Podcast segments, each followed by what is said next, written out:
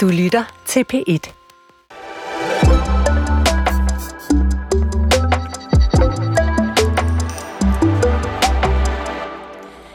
En gang var fremtiden noget med flyvende biler, onde robotter og rummad på tube. I dag kan en enmandsdrone være din næste taxi, en velfærdsrobot din gamle farmors mest kærlige sosu, og faktisk kan man allerede i dag sætte tænderne i en ribeye-bøf, der aldrig nogensinde har siddet på en ko. Her på Fremtiden på P1 er vi nysgerrige på alt det nye. På alle de opfindelser, tanker og teknologier, der stikker næsen frem i disse år, og som inden længe vil præge vores verden og være en del af vores hverdag. I dag skal vi tale om fremtidens transplantationer. Her er, hvad chatbotten ChatGPT får ud af det, når vi beder den om at skrive et scenarium om fremtidens transplantationer. I år 2123 er et af de mest revolutionerende fremskridt i organtransplantationsteknologien brugen af dyreorganer til mennesker. Forskere opdagede, hvordan de kunne modificere dyreorganer genetisk for at minimere risikoen for afstødning. Ved at implementere en kombination af genredigeringsteknikker som CRISPR og avanceret vævskultivering har de skabt grise, der kan producere organer, der er biokompatible med mennesker. Derudover er Organovo-projektet blevet iværksat, en global indsats for at skabe en omfattende bank af organer og specielt designede kunstige organer. Disse organer blev dyrket ved hjælp af avancerede bioprintere og kultiveret i specielle næringsstoffer og miljøer for at sikre deres korrekte udvikling og funktion. Organer bliver ikke længere betragtet som en mangelvare, da den nye tilgang gør det muligt at producere organer efter behov. Patienter, der har brug for en organtransplantation, kan nu modtage et dyreorgan eller en kunstig version, der er nøjagtigt tilpasset deres krop. Jens Hillingsø, grise, der kan producere organer, der er biokompatible med mennesker. Tror du, vi har sådan noget om 100 år? Ja, vi er jo godt på vej til at have det allerede nu. Jeg ved ikke, om det er grisene, der ender med at være dem, der producerer det, eller om det måske endda er en modificeret et modificeret organ fra mennesket selv, som er det, der ligesom bliver brugt til organtransplantation.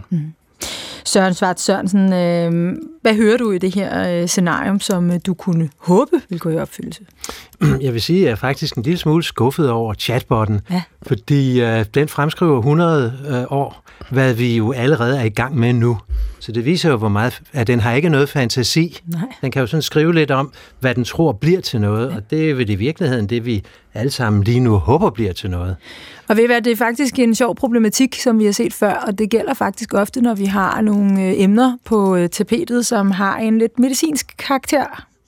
Det er ligesom om, at chatbotten kan jo ikke andet end at lave et tværsnit igennem, hvad den nu kan finde rundt omkring. Og det er åbenbart meget evidensbelagt, og ting vi ved allerede, for det sker tit. Hvorimod, når vi har nogle lidt mere, mere gadget-orienterede teknologiske emner på tapetet, så kan den ligesom bedre både forestille sig livet omkring de her gadgets, og også hvor de bevæger sig hen. Vi får heldigvis en chance for at gøre den lidt klogere, fordi vi plejer at hjælpe chatbotten med at lave et bedre og mere realistisk scenario i slutningen af udsendelsen, eller måske simpelthen bare giver den en bedre problemformulering, for samtidig er det også den er gal. Inden vi kommer så vidt, skal jeg lige have præsenteret jer på behørig vis. Jens Hillingsø, cheflæge ved Afdeling for Organkirurgi og Transplantation på Rigshospitalet, var den første røst, I hørte, og den anden røst, som var skuffet over ChatGPT, er Søren Schwartz Sørensen, speciallæge i nefrologi og professor i nyretransplantation. Jens Hillingsø, hvad er det for nogle organer, du beskæftiger dig med? Jeg beskæftiger mig med leveren og levertransplantation. Og hvad vil du sige er det mest revolutionerende, der er sket inden for organtransplantation, hvis vi ser på det sidste årti? Ja, det sidste årti, det er den immunundertrykkende medicin, som har gjort, at organerne er blevet mere anvendelige og kan sidde længere i dem, der modtager dem. Og det at undertrykke immunsystemet, altså vores eget immunsystem, som smider noget ud, når det er fremmed og ikke hører til i kroppen, det har vi jo altid kunnet. Hvad er det, vi er blevet bedre til helt specifikt? Ja, vi er blevet bedre til at producere noget målrettet medicin, som både kan rettes mod det cellulære og det humorale, altså det antistofbetingede immunforsvar. Og de her ting, de gør også, at det er bedre tålt af den, som har fået organet, således at de kan tage medicin i længere tid. Ja. Så det er ikke så at sige slå dem ihjel? Nej, og det tekniske med selve transplantationerne, det har man jo faktisk gjort i rigtig, rigtig lang tid, og begyndte allerede med nyrerne i 1954. Så det teknisk-kirurgiske, det har man kunnet i lang tid. Og apropos nyrer, Søren Schwartz Sørensen, det er jo det organ, der hyppigst bliver transplanteret, i hvert fald her i Danmark, omkring 250 om året, forstår jeg. Hvor mange nyrer har du selv transplanteret i dit arbejdsliv? Ingen. Nej, fordi... Jeg er mediciner, jeg er den, der prøver at undertrykke immunapparatet. Ja. Og mine kolleger fra den kirurgiske nyreafdeling er dem, der laver de kirurgisk-tekniske dele af det. Er det en nyretransplantation? Er det vel, hvad du vil kalde en kompliceret operation i dag? Ja, nu må du hellere spørge en, der sætter dem ind, men altså hvis du tænker på det rent kirurgisk-tekniske, så tror jeg, at mange af mine kolleger ved den standardoperationen, der er det en relativt rutinemæssig. Men problemet er jo ofte, hvis du har patienter, der har været transplanteret flere gange før, så kan det være særdeles kirurgisk udfordrende. Hvorfor? Fordi altså nu spørger du en mediciner om noget kirurgisk. Ja. Der var engang en kirurg, der sagde til mig, jamen første gang man er der ligner det jo anatomisk atlas. Næste gang, så er man i ukendt land. Okay. På grund af artdannelser og den slags ting. Men jeg tror, Jens er meget bedre til at forklare, hvor problematikken er der, end jeg er. Hvor længe sidder sådan en transplanteret nyre? Ja, jeg vil hellere have, at du omformulerer spørgsmålet lidt, fordi du mener, det er, hvor lang tid virker den? Ja. Fordi den kan jo sidde i mange, mange år, også efter den er holdt op med at virke. Vi fjerner dem ikke nødvendigvis. Men i gennemsnit fungerer en transplanteret nyre fra en afdød i 13 år, og i, fra en levende donor, cirka 17 år. Men det er jo et gennemsnit, og det er sådan, at jeg tror, at den, der har siddet længst i Danmark, eller virket længst i Danmark, det var 50 år, og det var ikke nyren, der holdt op med at fungere. Det var patienten, der døde af alderdom. Okay, wow. Hvad sker der, når nu er du lidt inde på det før, at når den transplanterede nyre holder op med at fungere? Vi kan jo ikke leve uden. Så prøver man at gå ind og sætte en ny i, det vil vi jo gerne, men altså, vi har jo desværre ikke nyre nok, så vi bare kan sætte en ny ind. Altså, hvis det er sådan, at der er en ny at sætte ind, så gør vi jo det, men ellers så må patienterne genoptage dialysebehandling. Ja. Godt. Inden vi begynder at drømme os frem mod fremtidens transplantationer, så lad os lige prøve at få etableret, hvor langt vi egentlig er kommet i dag. Jens Hillingsø, vil du sige, at der er, det er jo et næsten tosset spørgsmål, at der er for få organer i dag i Danmark? Ja, helt klart. Altså ved årsskiftet var der cirka 460 patienter på venteliste til at få et nyt organ. Et eller andet organ. Ja, et eller andet organ. Ja. Og der var flest nyrer af det, du har været inde på allerede. Næstflest lever, og dernæst lunger, og til sidst hjerter. Okay. Og det er nyrerne, det var helt op på næsten 400, og leverne, som var næstmest, det var 30. Så der er et ret stort spænd. Ja. Hvad er det, altså du sagde til at starte med, at vi startede allerede i 60'erne med at transplantere nyrer. Hvornår er transplantation den rette løsning? Jamen, det er, når man har et organsvigt, og når man har en mulighed for at erstatte det svigtende organ med et andet organ, der kan overtage den funktion. Det er sådan, vi taler om det i dag. Ja. Og vi taler om nyresvigt, det er jo for eksempel typisk, når patienterne er dialysekrævende, så er det fordi, de skal have en maskine til at filtrere blodet. For leverne, der er det sådan, så man simpelthen får gradvist indsættende organsvigt på en lang række andre organsystemer også. Og vi har med leveren kun mulighed for eksempel på at erstatte leverfunktionen i indtil 3 dage efter et fuldstændigt svigt. Så det er meget anderledes end nyren. Ja. Og kan man, hvis den transplanterede lever holder op med at fungere på et tidspunkt, ligesom vi hører her, at nyren vil gøre før eller siden, kan man så sætte en ny ind? Ja, så er den eneste behandling, det er faktisk at finde en ny passende lever. Endnu en lever, ja. Og det, der er det vanskelige ved gentransplantationer, det er altid, om de øvrige organsystemer i virkeligheden kan løfte opgaven, således at patienten kan tåle den operation, det vil kræve at få et nyt organ. Er der også en levetid på en ny lever, ligesom, der må formodes at være på en ny nyre? Ja, men leveren er sjovt nok et mere, bedre organ at transplantere rent immunologisk. Så de kan tåle mere på en eller anden måde, og vi har en længere overlevelsestid, end vi ser med nyrerne. Og vi har flere organer, som er blevet over 100 år, hvis man regner den tid, de også har siddet i i den, der oprindeligt gav organet, altså i donoren. Hold da op. Ja. Det var da imponerende. Kan den genanvendes igen? Næppe. Nej. Altså teoretisk set? Teoretisk set ville den kunne, det, ja. Hvis den er. Ja. Ja. Søren Schwartz, nu kan det være lidt definitorisk det her, men vil du sige, at udviklingen går vældig hurtigt, eller noget mere træt eller langsomt inden for forskning af organtransplantationer? Ved du, jeg har faktisk tænkt over det flere gange, og jeg har jo ikke noget at måle det op imod, for hvad er hurtigt og hvad er langsomt. Og det er sådan, at når vi har været til kongresser, så går vi jo altid bagefter og evaluerer det lidt, og så siger vi, nej, i år skete der heller ikke noget nyt. Men det er jo sådan, at når man så pludselig ser 10 år tilbage, holdt der op, jo, det er da rigtigt. Så jeg ved ikke rigtigt, hvordan jeg skal svare på det spørgsmål, fordi det er jo ikke sådan noget, man kan måle. Fordi nogle gange kan man jo bagefter sige, der er sket nogle store spring. Og det er jo fuldstændig rigtigt, som Jens siger, at et af de store spring, der skete, det skete jo der midt-80'erne, slut-80'erne, 90'erne med den immundæmpende behandling, vi har nu. Ja. Det var jo et kvantespring, men det var sgu ikke noget, vi opdagede, da vi sad i det. Ja. Jeg var, med lige dengang de der nye medicinske behandlinger kom, og vi var bestemt ikke imponerede, fordi vi vidste ikke helt, hvordan vi skulle bruge dem. Ja. Og så pludselig så vi jo, da vi gjorde det op 10-15 år bagefter, holdt det op. Det var der, det hele skete. Ja. Og vi stod midt i det og opdagede det ikke. Det er meget mærkeligt. Jeg kan godt selv huske dengang, at man var... Altså, jeg kan huske det tidspunkt, det lykkedes at transplantere et hjerte første gang i Danmark. Det skete i min levetid. Det var jo en kæmpe landvinding, og måske var man også...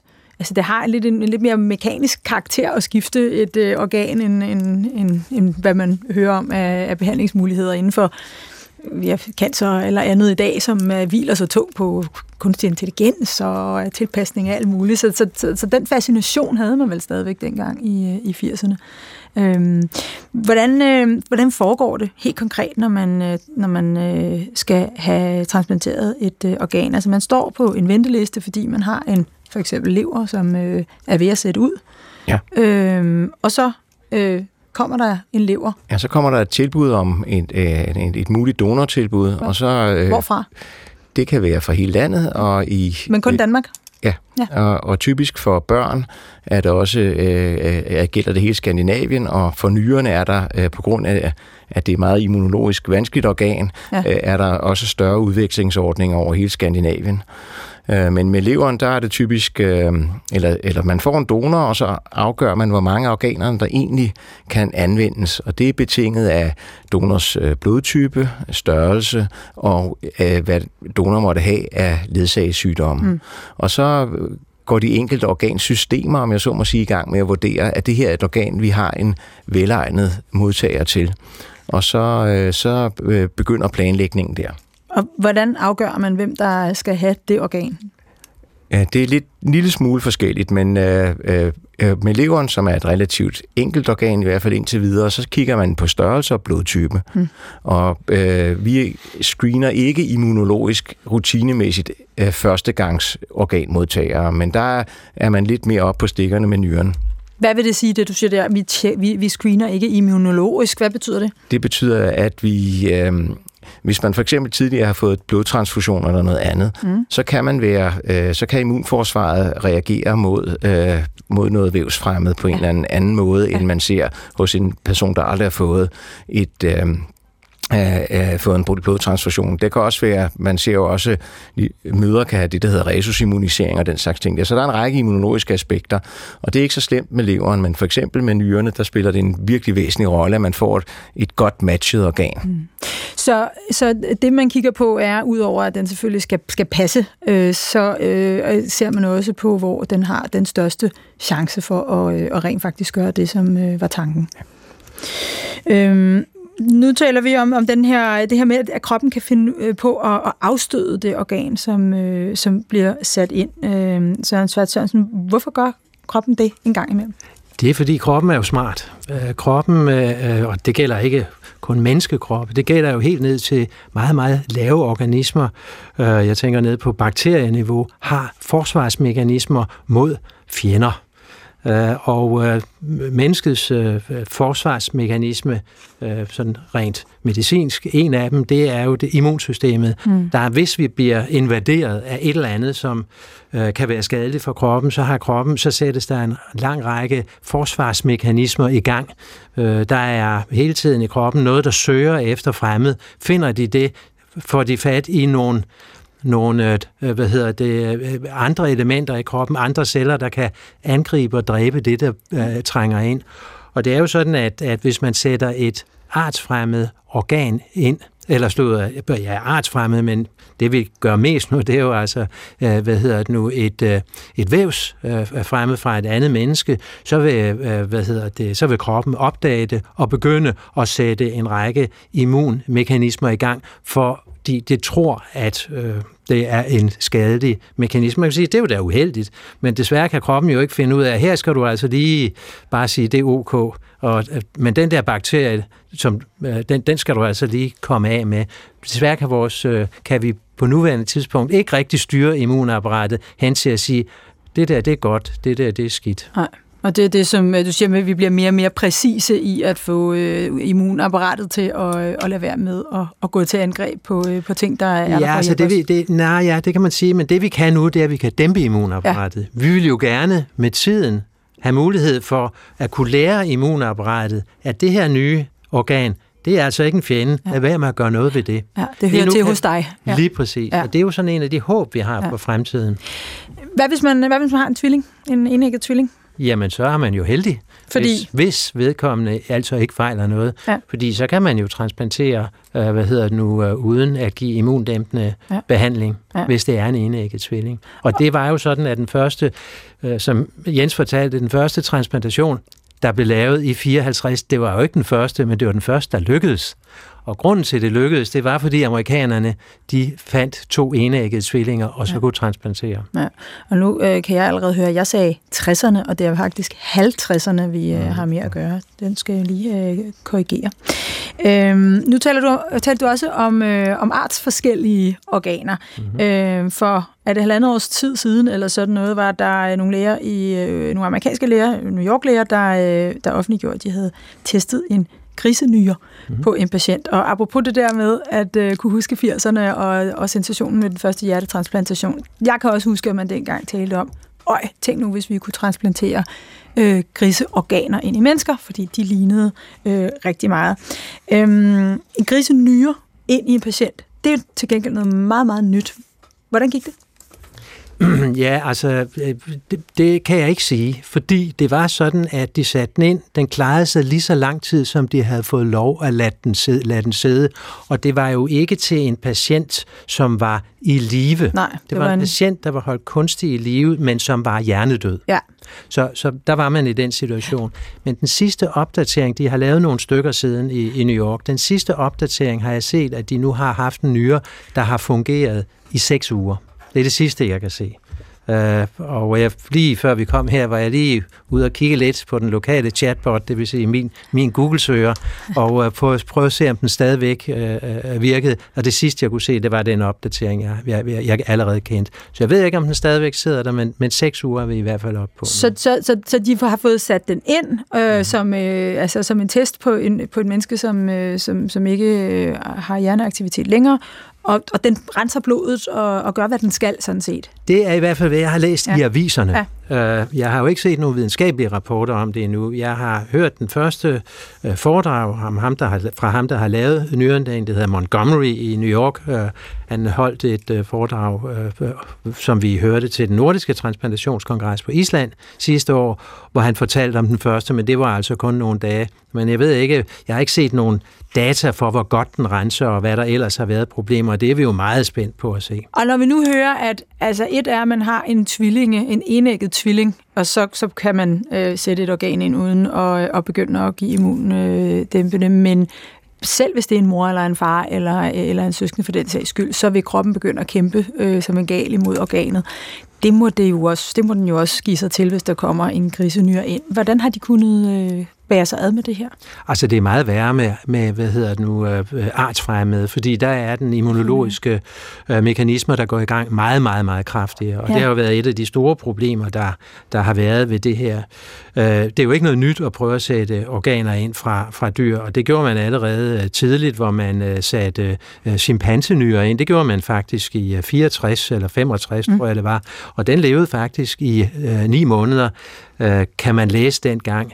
Det har man så ikke fulgt op på, men der var situationen lidt anderledes, fordi chimpanser og mennesker er ikke egentlig så forskellige, men griser og mennesker er immunologisk set væsentligt forskellige. Nyren på en gris ligner meget menneskets nyrer, men immunologisk er der et stort problem ved, at grisene har nogle meget, meget stærke eller nogle antigener, som menneskets immunsystem opfatter som voldsomme, og hvis man ikke gør noget, så går nyren til grunde, så snart man åbner for blodtilstrømningen. Og de er lige så stærke som de stærkeste, vi kender, det vil sige blodtype, antigenerne og antistofferne, som vi jo også har mellem menneskerne. Så der er vi altså i den samme situation, og det de har kunne gøre, det er, at de har for det første brugt meget stærk medicin for at dæmpe immunapparatet, men for det andet har de lavet det trick, at de har genmodificeret grisenes, således at de har klippet nogle af de værste antigener ud. Og et af dem, det er det, der hedder GAL-antigenet, som minder faktisk om et blodtype antigen, og det har de klippet ud. Så har de... Man har også prøvet at sætte hjerter ind på samme måde. Der har man faktisk været op på at klippe adskillige gener ud og modificere nogle andre hen i retning af det menneskelige. Det, jeg kan læse ved hvad de gør med nyrerne, det er, at de har klippet et gen ind, og så har de lavet et andet trick. De har taget grisens bristeltymus og transplanteret den med over også, for på en eller anden måde at se, om de kunne lave sådan det, der hedder tolerance. Hvad bruger man thymus til? Ja, thymus er et organ... Ja, bristlen, den smager faktisk godt. Ja, den smager utrolig godt, men hvad bruger man den til ind i kroppen? Ja, det er et organ. Det er jo sådan en slags forstørret lymfeknude, men den bliver brugt i uddannelsen af immunapparatet, hvor kroppens immunceller er oppe og lærer, hvad er mig og hvad er ikke mig.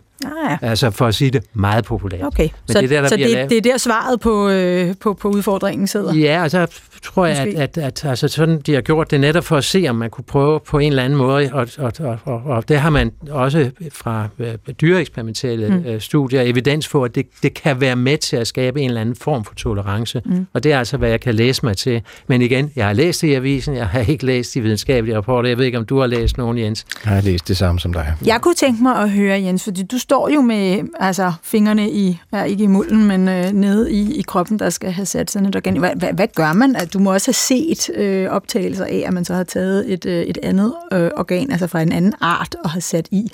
Sådan et organ ser vel ikke nødvendigvis ud som vores? Altså, hvad gør man sådan helt lavpraktisk, mekanisk, når man skal forbinde alting? Jamen altså, helt lavpraktisk, så er der nogle kar, der er en blodtilførsel og en blodfraførsel. Hvis det er leveren, så skal der også føres galle væk fra leveren, og hvis det er nyren, skal der føres urin væk. Og passer alle de rør lige sammen, når det er en gris og et menneske? Ja, men hvis det er, man går fra gris og menneske, så er de skal jo, altså jeg siger, affaldsstofferne skal sådan set den samme vej. Og så må man så skabe nogle tillempelser for hvordan man kan føre dem ind i... Det skal måske være... Hvad er det, du siger der, når du siger tillempelser? Hvordan? Ja, men så laver man sådan en for eksempel med gallevejene, så kunne man sætte en tarm op på grisens gallevej, så gallen kom ned i tarmen, hvor den skal medvirke til fordøjelsen. Så det er nogle tilpasninger, man også laver, hvis tingene ikke passer sammen hos mennesker. Så den slags ting, det har man sådan set styr på. De her organer, så vidt jeg ved, de har ligget lidt ude ved siden af, ikke decideret været inde i, så vidt jeg kunne se på de der rapporter. Så, men man tilpasser det sådan, så at blodtilførselen stemmer med den menneskelige, og at affaldsstofferne også stemmer med at de menneskelige affaldssystem, om jeg så må sige. Og nu, jeg sidder sådan og får sådan Mary Shelley-associationer, og ser for mig Dr. Frankenstein, der sætter i en anden form for et menneske sammen, som bagefter rejser sig og går rundt og er ligesom bundet sammen med lidt møtrikker. Altså, vi syr jo tingene sammen. Ja. De er jo syet ind i, så man kan se stingene, og der er ikke noget... typisk så pliceres dele af det også, og sådan nogle ting. Altså, der bruges mange gode husmortræk, når man skal sy tingene ind i. Den her teknologi, du talte om før, altså den her genmodificering af organerne, hvad hedder det? Ja, altså, der er jo flere forskellige teknikker, og det er jo noget, der daterer sig et godt stykke tid tilbage. Det, der er sket, og det er jo sådan set et kvanteskabsspring, som skete der. Jeg tror, det var 92, hvor der var to... forskere, der beskrev et mærkeligt system, som man fandt i nogle bakterier, hvor bakterierne havde en mulighed for at forsvare sig mod virus ved simpelthen virus inkorporeres i bakteriernes DNA, og de havde altså et forsvarssystem, som simpelthen klippede dem ud. Wow. Og så fandt man ud af, at det var i virkeligheden sådan en, hvad skal man sige, en man kalder det populært, sådan en schweizersaks, hvor man kan gå ind og klippe et gen ud, og så enten, hvis man ikke vil have det, eller så kan man sætte et andet ind. Ja. Og det hedder CRISPR, og du må ikke spørge mig om, hvad forkortelsen står for det er noget meget, meget langt. Ja. Det kan folk slå op på. Altså, tilbagevendende lyttere vil vide, at den teknologi talte vi en del om i programmet om fremtidens bakterier, og det, hvis man interesserer sig for det her, kan det være, at netop det program også kunne have interesse. Lige et kort spørgsmål. Du nævnte før, at egentlig ligner chimpanser måske også mennesker mere end nødvendigvis grise. Hvorfor henter vi så ikke bare organer fra chimpanser? Det ved jeg ikke. Det er jo et etisk spørgsmål. De ligner os simpelthen for meget, og nu taler vi fuldstændig let hen over, hvordan det vil være at bruge dyreorganer i mennesker. Og jeg tror meget hurtigt, hvis det var, at man lavede en produktion, som målrettet gik på at slå grise ihjel for at give mennesker organer, at man så ret hurtigt kunne løbe ind i problemer altså med dyreetisk. Altså fordi sulten efter bacon er mere etisk forsvarlig end lysten til at redde menneskeliv? Nej, men det er fordi, der er jo en groende bevidsthed om, at et liv er et liv. Mm-hmm. Ja. Jeg kunne tænke, hvordan måler man hen? Altså, for når nu det her organ er kommet ind, så skal vedkommende, som har det nye organ, jo helst kunne leve og leve godt, og ikke have for lidt og ikke have for meget. Det er immundæmpende osv. Hvordan går man og måler på det? Altså, når man har fået transplanteret et organ, er man så inde på hospitalet en gang om måneden og bliver målt på, om det går godt? Man starter vel med sådan nogenlunde et par gange om ugen at få målt blodprøverne, og så har vi nogle blodprøver, der er det tætteste, vi kan komme på at fastslå, om organet har det godt. Og så holder man selvfølgelig også øje med alle sporstofferne, der er i blodet, for at se, at organet også fungerer på den måde, som man har tilskrevet. Så kigger man på patienterne og taler med dem om, hvordan de har det. Men meget hurtigt, så kan man øge, hvis det ellers er stabilt, og der ikke tiltræder noget infektion eller noget andet, så kan man faktisk øge afstanden mellem besøgende. Og vi har folk, der i stabil fase flere år ude efter deres transplantation kommer og besøger os 2 gange om året, eller ved behov. Fantastisk. I starten af det her program siger jeg hver gang, at man i dag faktisk godt kan få en... ribeye-bøf, der aldrig nogensinde har siddet på en ko. Jeg kender selv en, der har spist foie gras, der ikke har været nede i svælget på nogen tvangsfodret gås. Fordi sådan nogen kan man lave, eller sådan en kan man lave, hvis man har nogle stamceller fra henholdsvis en gås eller en ko for den sags skyld, og en bestemt slags gelé, som de kan gro i. Hvorfor kan man ikke gro organer på den måde? Hvis jeg skal tage det ind, så kan jeg sige, det kan man måske også. Der er flere måder at gøre det på. Og den ene, jeg tror Jens faktisk snakkede lidt om det før, man kan gøre det, at man kan modificere en gris således, at man slår dens nyere gener ud, altså således, at den ikke rigtig danner nogen nye, og så sætte nogle humane eller menneskestamceller ind, og så kan principielt set, så kan man få dyrene til at producere eller danne et artsfremmed organ. Mm-hmm. Det fungerer i hvert fald mellem mus og rotter, og jeg tror også, at man er langt med det med højere arter. Mm-hmm. Og det er jo sådan et af de håb, man har for fremtiden, at man simpelthen kan gro en ganske almindelig menneskenyre, og hvis det ovenikøbet er sådan, at man kan få stamceller ud fra patienten, så kan man bruge patientens egen nye nyre i en gris. Det er fremtidsmusik, og om det bliver til noget, men det er jo en af de håb, der er for det. Det er den ene mulighed, og så er der det andet, og det der hedder organprinting, og hvor man kan, ligesom man kender fra 3D-printere, er der nogen, der har meget store forhåbninger til, at man simpelthen kan printe organer med forskellige celler. Og der tror jeg nok, der hvor man har mest håb, det er nok hjertet, fordi det er nok det simpleste organ, sådan rent, hvad skal man sige, anatomisk.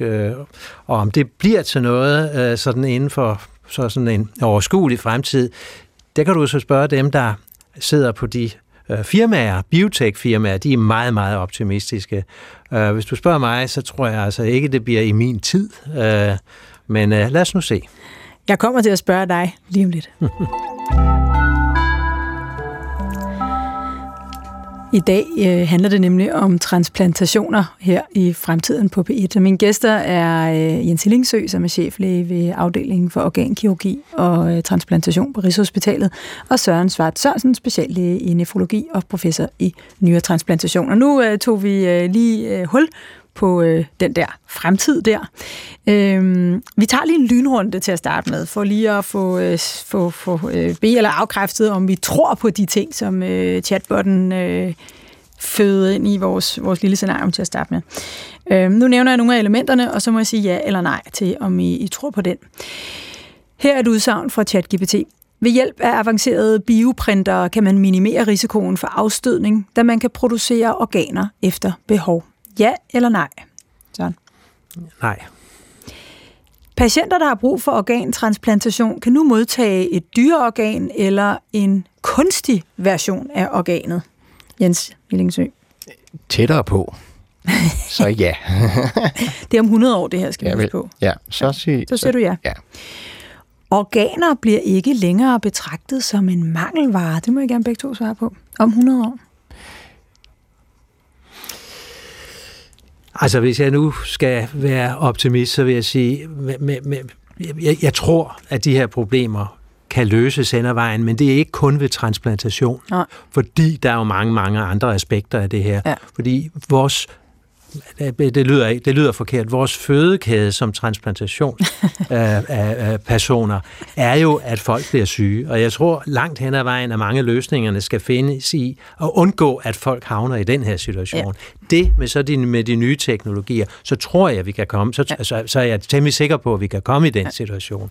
Ja. Men det er ikke transplantationslægerne, der skal løse det hele. Nej. Det er mange, mange andre, der skal være, der kan være med til det her. Vi skal sørge for at lade være med at blive så syge i vores organer, at det skulle være nødvendigt. Ja, vi må jo, der er mange såkaldte puns, når vi taler om det her, fordi det er jo et semi-morbidt emne, fordi vi taler jo om et emne, hvor døden er involveret, eller næsten døden er involveret. Begge dele i virkeligheden, i hvert fald sådan, som det ser ud i dag, og sådan er det. Det er jo de faktiske vilkår, når vi taler transplantationer. Søren Schwartz, hvad vil du tro er det næste sådan store skridt, den næste store landvinding, vi kommer til at tage inden for organtransplantationer? Altså, hvis vi snakker om, selve transplantationsdelen i den, så tror jeg, det bliver de forsøg, der er i gang med, griseorganer. Hvornår det bliver, tør jeg ikke spå om. Der var jo en eller anden klog mand, der engang, det var en hjertetransplantationsmand, der engang sagde, at xenotransplantation, det er det fine ord. Det er fremtiden inden for transplantationer. Det vil det altid være. Jeg tror, det bliver til noget på et tidspunkt. Ja. Jeg tror også, at lige nu er der meget hype om det, og man tror, det kommer inden for ganske få år. Det hørte jeg også i 90'erne. Nu tror jeg mere på det. Men der er altså mange andre ting, der skal til, end bare lige det, vi ser nu. Der er mange ubesvarede spørgsmål, men jeg er optimist. Hvad er de store ubesvarede spørgsmål? Ja, men det er jo, hvad der sker på længere sigt. Ja. Og det er jo en fantastisk ting, at man har kunnet undgå det, der hedder de tidlige, voldsomme afstødninger, men så er der alt det, der kommer bagefter. Mm. Og så er det hele det, hvordan man styrer immunapparatet bagefter, hvor meget vil det kræve, og hvor meget kan man modificere en grises gener, hvor meget skal der til, og hvor meget skal der til, kan grisen så overhovedet klare sig selv, til at den kan producere nyere. Der er mange ubesvarede spørgsmål. Mm. Og er der nogle smarte trick, som man kan gøre for, at immunapparatet kan acceptere det? Det er spændende. Men jeg ser altså nogle udfordringer endnu, men når jeg prøver at gætte om fremtiden, så plejer jeg at gætte forkert. Og når du siger, at du sådan set tror på, at vi er kommet nærmere, er det så blandt andet på grund af det forsøg, vi nævnte før med, hed han Dr. Montgomery i New York, som havde transplanteret en grisenyre ind i et menneske? Jo, vi skal jo heller ikke glemme, at der blev sat et hjerte ind, der varede faktisk i 2 måneder. Ja. Der holdt patienten i live i 2 måneder. Så det giver da noget optimisme, også en optimisme, som jeg havde i 90'erne, men hvor jeg så pludselig spurgte mig selv i år 2000, hvor blev det egentlig af? Ja. Og så hele feltet visnede jo nærmest hen, og blev holdt i live af ganske få pionerer, og der var voldsomme faktisk, nu nævnte Jens de etiske overvejelser, der var jo voldsomme angreb på nogle af de stalle, der var med til at lave de her grise med dyreværnsaktivister, så det havde jo nærmest lukket det hele ned. Det var temmelig voldsomt, som jeg erindrer det i 90'erne og efter 2000. De etiske problematikker, det venter vi lige med, fordi nu holder vi os lige til, hvad der er muligt. Fordi der er jo også, og nu spørger jeg dig om noget, som ikke er helt direkte inden for dit felt, nemlig noget, der handler om hjerter. Men når I nu siger, at det egentlig på sæt og vis er det mest enkle at skulle arbejde med, kunne man forestille sig kunstige organer? Det kan man, og man har jo allerede nu på hjerteområdet nogle pumper, man kan operere ind, og som faktisk kan styres ved hjælp af elektrisk aktivitet. Ja. Og de er virkelig velfungerende. De bruges også i ret stort omfang til at patienten kan afvente det rigtige hjerte. Så det er jo også, de her maskiner kan måske være en varig løsning, men nogle af dem kan måske også være en overgang, der sikrer, at man enten kan nå at bruge nogle af de fremtidsvisioner, vi har omkring teknikker, hvordan man laver organer i 3D-printer eller gror dem hos dyr, og så i mellemtiden så har man sådan en eller anden form for assist, der holder patienten i live, indtil det nye organ er klar. Ja. Og så, når I siger, det er et mere enkelt organ, så er det selvfølgelig, fordi hjertet så at sige er en pumpe, og det er lidt mere enkelt, end det er at skulle rense noget, som for eksempel en lever. Kunne man forestille sig en kunstig lever alligevel? Ja, det der desværre med leveren, det er den arkitektur og alle de funktioner, der er, for den både har noget med sukkerstofskiftet at gøre, den har noget med fedtstofskiftet at gøre, den producerer hormoner, den danner, størkningsfaktorer i blodet og den slags ting der. Så der er jo flere funktioner, der er hæftet op på et organ, desto mere kompliceret bliver den arkitektur, som cellerne sidder i. Og det en ting er, at man kan få en stamcelle til at ligne en levercelle, men kan man også få den til at virke som en levercelle? Det er det, der er det svære. Ja.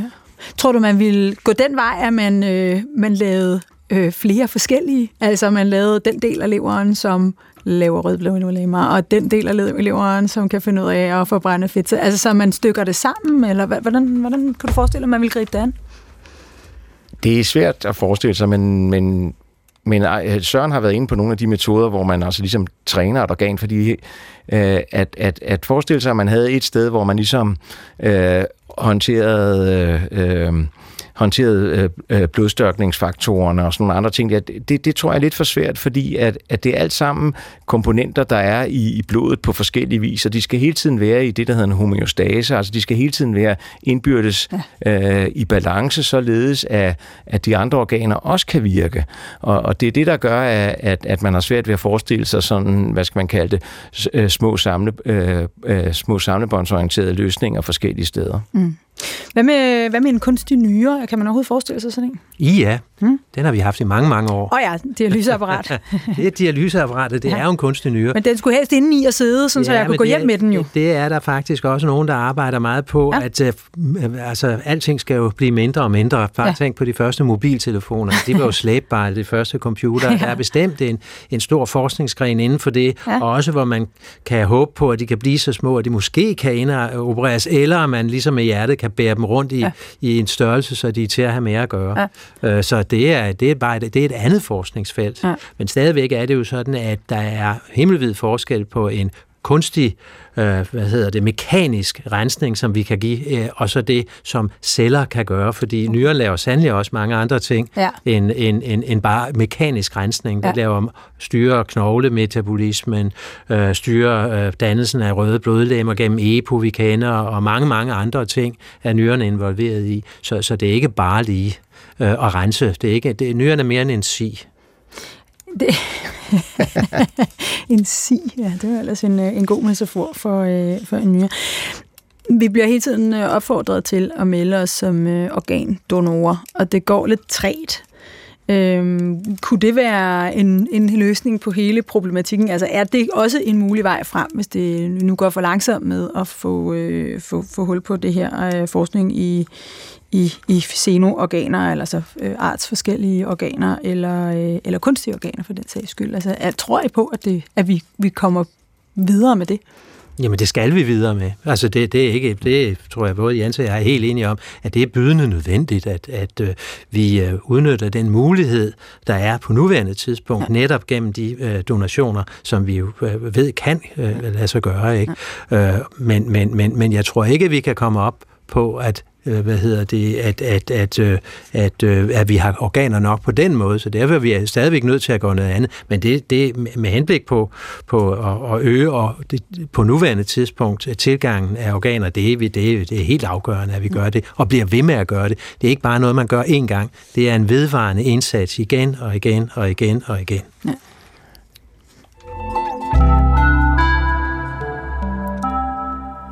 I dag handler det om fremtidens transplantationer her i Fremtiden på P1, og mine gæster er Jens Hillingsø, cheflæge ved Afdelingen for Organkirurgi og Transplantation på Rigshospitalet, og Søren Schwartz Sørensen, speciallæge i nefrologi og professor i nyretransplantation. Og vi har ligesom fået slået fast, at man kan transplantere organer fra et andet menneske ind i folk. Man kan i nogle tilfælde transplantere organer fra fremmede arter. Typisk vil der så være tale om en gris, ind i mennesker, i hvert fald nogle af organerne. Og så kunne man måske også forestille sig et kunstigt organ, og der er man længst, hvad angår hjertet. Og så har vi også talt om, at de store landvindinger, de seneste store landvindinger, handler om at få kroppen til ikke at afstøde det organ, der nu kommer ind, fordi det er i virkeligheden sådan, at kroppen er sin egen største fjende, hvad det angår. Så det er det, der bliver arbejdet på for nærværende.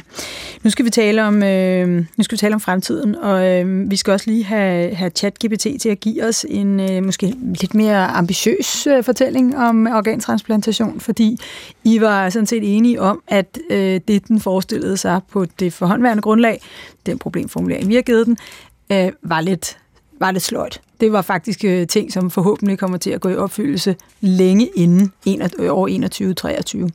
Så nu vil jeg bede jer om at give mig nogle stikord og nogle sætninger og nogle bud på noget virkelighed, som vi kan føde ind i den, sådan, så den kan sammenskrive et scenarium, som måske faktisk giver os et bud på, hvor vi kunne bevæge os hen om 100 år. Hvad siger du, Jens Hillingsø? Ja, skal vi føde ind i maskinen? Tolerance. Og med tolerance mener du jo... Ja, altså det er den ultimative immunundertrykkelse, hvor man kan give helt slip på medicinen. Ja. Så tænker jeg, at man skal måske prøve igen med xenotransplantation, som Søren var inde på også tidligere. Og så... lidt kætterisk måske sygdomsforebyggelse, men det er jo en måde at undgå at skulle transplantere. Ja, men det er måske også det ultimative. Ja. Og lige om lidt, så skal vi tale om sundhedskampagner, men i dag handler det om fremtidens transplantationer, så vi vil ikke tale om sundhedskampagner. Det er faktisk en kilde til både undren og nogle gange morskab for mig, at der er ingen, der tror så meget på sundhedskampagner som læger. Og jeg er kommunikationsmenneske, og jeg ved, at sundhedskampagner ikke virker. Det var fuldstændig ret i. men det er dejligt, at I tror på dem. Stamceller vil du også. Stamceller, ja. Prøv at sige lidt om, hvad vi skal bruge stamceller til. Jamen, stamceller, dem kan vi bruge til at rykke ind i enten immunologisk modificerede dyreorganer, ja, eller ind i nogle 3D-printede organer, som vi bebor sådan set med patientens egne celler, for ligesom at lave, at de kan bygge deres eget organ. Ja. Og er det så fordi, altså vi kender alle sammen til de der virksomheder, som forskellige lykkeriddere og typisk amerikanske lykkeriddere har etableret, som får folk til at betale formuer for at få deres børns navlestrenge opbevaret i en eller anden avanceret køleskab. Ja. Er det på basis af den form for stamceller? Det kunne det være, men man kan også fremdyrke stamceller fra voksne individer, men ja, altså det var jo i hvert fald det, ja, fremtidsscenario, som de har tænkt ind i, som du beskriver, ja, der. Ikke? Ja. Så man kunne godt se for sig sådan et værksted, hvor man egentlig kan dyrke sine egne organer i en nøjagtig kopi af dem, som allerede sidder i kroppen, når vi bliver født. Ja, det synes jeg. Ja, om den tager vi med. Det er jo science fiction, vi er 100 år ude i fremtiden. Det kan også være, at der skal gå 300 år, før vi kan det, eller 5. Jeg ved som ikke, om det er så meget science fiction. Jeg hørte et foredrag for 20 år siden, eller 15 år ja, siden, hvor det var en amerikaner, der overskriften var How to grow your own kidney. Ja. Så det er jo noget, man har arbejdet med. Har han fundet opskriften? Ja, det mente han, men jeg har så ikke hørt så meget til det siden. Men jeg vil sige, at en af de ting, jeg kunne føde ind i den, og det Jens siger, altså, det vigtigste af det der, det er tolerance, for det er det, jeg tror allermest på, ja, og det vil være en landvinding af rang.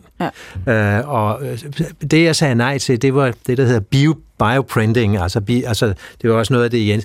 Jeg kunne godt, altså, grunden når jeg siger nej, fordi nogen skulle sige nej til noget, hvis man bare siger nej til, ja til det hele, er det lidt for kedeligt. Det er nok det, jeg tror mindst på, men ja, det var det, nok det, hvis det lykkes, der kunne være smartest. Ja, det er klart. Altså, helt. Hvorfor tror du mindst på det? Fordi det er svært. Ja. Jeg sidder her, som jeg er humanist, som jeg lige har afsløret. Jeg tænker, jamen, vi kan klone et får, vi har sågar haft en klonet hest her til lands. Hvorfor kan vi ikke komme videre med den form for, jamen, for løsninger, så jeg kan få en nyere vision? Jo, men du kan jo så bare klone dig selv. Ja. Eller dele af mig selv, måske. Ja, men så kommer vi jo ind i sådan lidt etiske overvejelser, ja, som er lidt tunge, ja, ikke også? Altså, og du ved, det er jo også... Vi vil helst ikke klone hele mig. Vi vil helst kun lige... men det kunne man måske gøre. Jamen, der er jo den der fremtidsfilm, hvor de klonerne ligger. Ja, ja, lige præcis. Ja. Klart, som reservedelslager for menneskene. Nå, jeg beder for Asta Aaholm ude i regien til at kaste dele af det her ind i ChatGPT og få den til at oppe sig lidt i forhold til at skrive et fremtidsscenario, så får I lov at høre det, inden vi er færdige her i dag. Nu, vi fortsætter med den her lidt fjerne fremtid. Nu forestiller vi os en patient. Vi kan kalde ham Martin. Han skal have, lad os sige, han skal have en ny nyre. Og det er om 100 år. Hvordan tror du så, at det vil foregå? Hvad vil du tro var den mest realistiske fremgangsmåde om 100? Ja, det er uendelig svært at svare på. Jeg tror, at man på det tidspunkt vil være i en situation, hvor man har mulighed for at bruge organer fra for eksempel grise, ja, og således at man kan tilpasse det organ, som denne virtuelle patient skal have til patienten selv. Enten ved, at man fra hans egne stamceller har dyrket eller lavet en nyre i en gris til ham, eller han kan få en nyre fra for eksempel en gris, der er modificeret sådan, at han kan, den passer godt til ham. Ja. Jeg har ingen idé om, hvor langt man kan gå med genmodificering. Der er jo et andet problem i det her, det er jo, hvornår er en gris en gris? Hvor mange gener må man humanisere, og det stadigvæk er en gris? Det er også noget, man skal tænke over. Og jeg har ikke noget svar. Jeg har bare hørt spørgsmålet rejst. Hvis man nu sætter, skal vi sige, 50 menneskegener ind i en gris, hvad er det så? Er den så en gris eller et menneske? Det er jo sådan noget, man kan ligge søvnløs for og tænke over. Hvad synes du? Jeg har ikke noget svar. Er den en gris, bare den ligner en gris? Jamen, jeg har ikke noget svar. Ja, det vil jeg umiddelbart sige, men det er jo ikke en rar måde at tænke på. Jeg har ikke nogen definition på det. Fordi så kan du også sige, hvis det... Altså, du ved... Det er jo ligesom med murkaren og en sten, ikke? Altså... Ja. Sådan er det jo ikke. Jeg kan stadig ikke flyve. Jeg har ikke noget godt svar, men jeg kan bare sige... når vi sidder til kongresser, så kommer der jo etiske spørgsmål op, som jo aldrig rigtig hører noget godt svar på, men som får os til at gå hjem og tænke. Ja. Og vi er måske ikke de rigtige til at svare. Det er jo nok i virkeligheden folk i al almindelighed, der skal være med til at besvare sådan noget. Ja. Fordi hvis man overlader det til bare sådan nogle lidt nørdede folk, så får man jo sådan et svar, der måske ikke er... Det er ligesom, når ingeniørerne skal svare på etikken i kunstig intelligens. Det går også altid skide godt. Jo, men... Jens Hillingsø, lad os tage en lever. Martin skal ikke have en nyere alligevel, han skal have en lever. Hvordan foregår det, tror du, i 2021-2023? Hvad vil du tro er mest realistisk? Ja, mit svar kan ikke adskille sig meget fra Sørens, men jeg vil da håbe, at vi har det på en eller anden måde på det tidspunkt, at det ikke kræver en andens umiddelbare død i hvert fald. Sådan så vi på en eller anden måde har et system, hvor organerne er tilgængelige. Ja. Et system, det vil sige, at vi kan enten bygge dem... vi kan enten bygge dem, eller vi kan holde den pågældende i live så lang tid, så vi har nået at få bygget eller bygget det rigtige organ på de rigtige forudsætninger til den til vedkommende. Så det gælder om, at vi er kommet meget tættere på at få på en eller anden måde tilvejebragt et organ, som kroppen kan acceptere, og som kan give patienten et tåleligt liv, og måske endda et godt liv, endda et liv, der ikke ser ret meget anderledes ud end det. Fuldstændig, og helst uden medicin. Ja. Og den tror du dog på? Ja, det er jo derfor, at vi taler så langt ind i det der med tolerancen. Ja. Og netop hvis man kan bruge den pågældendes egne stamceller, så er der jo ikke noget artsfremmed. Nej. Og hvis man enten har lavet dyreskelet eller 3D-printet skelet, så har man ligesom ryddet ud i antigener og den slags ting der, sådan så at det er muligt at få et organ, som ikke kræver afstødningsmedicin. Ja. Så det, vi siger nu, er, at altså, best case scenario, hvis vi skal tale om det på den måde, vil selvfølgelig være, at vi kan dyrke et organ, som er identisk med det, vi har i forvejen. Og så sætter vi det ind, og så går vi videre, som om intet var hent, og der bare var skiftet kobling på bilen, ikke? Mest realistisk er det måske snarere, at vi er blevet bedre til xenotransplantationerne, altså dem fra grise, og vi er blevet bedre til at målrette vores immunforsvar, så det ikke kommer alt for meget op og slås med det nye organ. Er det sådan, vi vender den? Alright. Jeg kunne egentlig godt tænke mig lige at vende tilbage til den der etiske diskussion, for den er jo ikke helt irrelevant i de år, der kommer, når vi nu nærmer os et eller andet, også når vi begynder at tage hele stamcelleforskningen ind over. I sagde i starten, at man kunne begynde at overveje, om det nu også var fair over for sådan en gris, at den skal lægge hjerte eller lever eller nyre til et menneske. Mener I virkelig det? Altså med den tilgang, vi har til grise i dag i produktion? Ja, altså vi har jo den skærende kontrast mellem, at der slagtes tæt på 80.000 griser om dagen i Danmark, eller sådan noget et eller andet helt absurd. 17 millioner om året, tror jeg. Ja, og og så den holdning, der er for eksempel til testning af sminke og kosmetiske ting for at undgå skader hos dem, der bruger produkterne. Vi har været stødt på det i forbindelse med, at vi har trænet kirurger på grise, at der er meget stort fokus på etisk omgang med grisene, hvilket der naturligvis er, men også i forhold til, at man begrænser brugen af grise til træningsøvelser mest muligt. Mm. Og der er en meget, meget kraftig bevægelse. Der var jo blandt andet, da de engelske soldater var herover for at træne deres krigskirurger tilbage i midt-90'erne, så kaldte de det Danish Bacon, og der var den PETA-organisationerne var voldsomt deroppe på mærkerne over for, at man brugte dyr til at træne kirurger på. Så hele protestbevægelsen er der, og hele bevidstheden omkring et liv af et liv er til stede.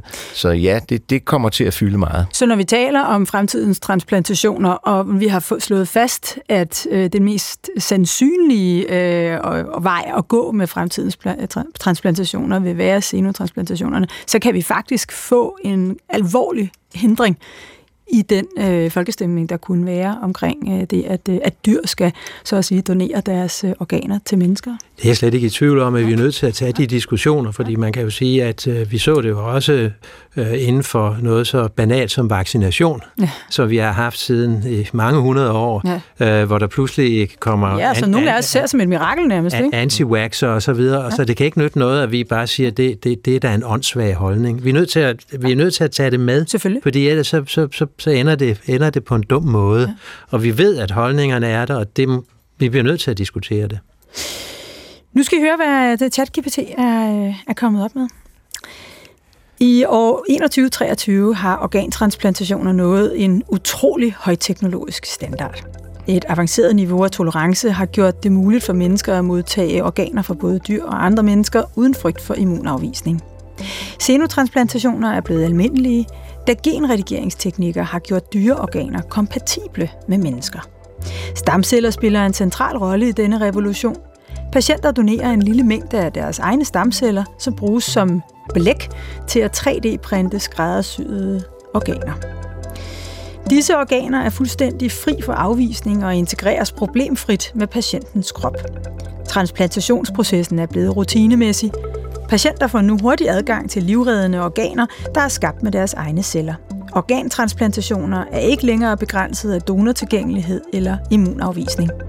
Dette har revolutioneret sundhedsvæsenet og øget levetiden markant, hvilket giver håb og mulighed for en sund fremtid for alle.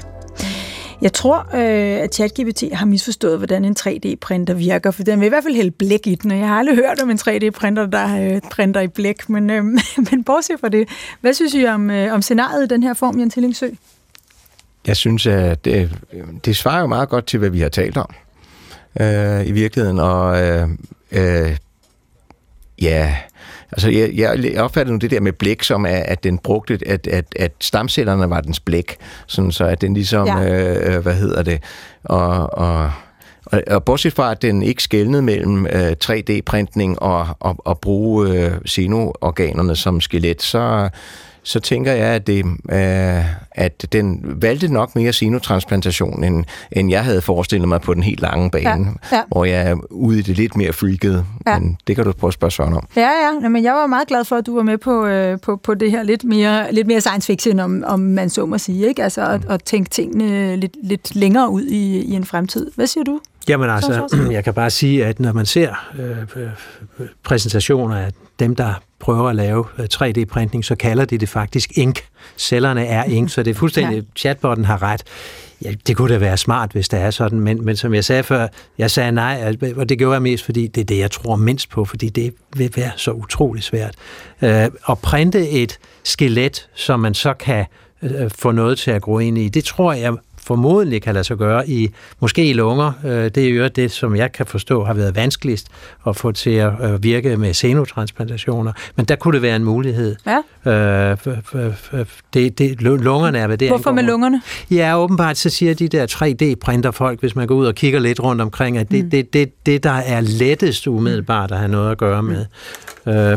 Men jeg ved det jo, igen, min viden om det har jeg jo fra YouTube, ja. Altså, som vi jo er til sidder mor og kører lidt rundt og ser, hvad er der Søren Schwartz Sørensen, det er meget betryggende, synes jeg. Han har både YouTubet og googlet. Speciallæge i nefrologi og professor i nyretransplantation og en ivrig YouTube-bruger. Samt Jens Hillingsø, cheflæge ved Afdelingen for Organkirurgi og Transplantation på Rigshospitalet, og to mennesker, som jo ved overordentligt meget om transplantationer på det stadie, vi ved nu om det i dag. Du har lyttet til Fremtiden på P1. Programmet var tilrettelagt af Nicolai Dupont og Asta Aaholm og produceret af Beam Audio Agency. Jeg hedder Mette Valsted-Vestergaard. Tak fordi I lyttede med.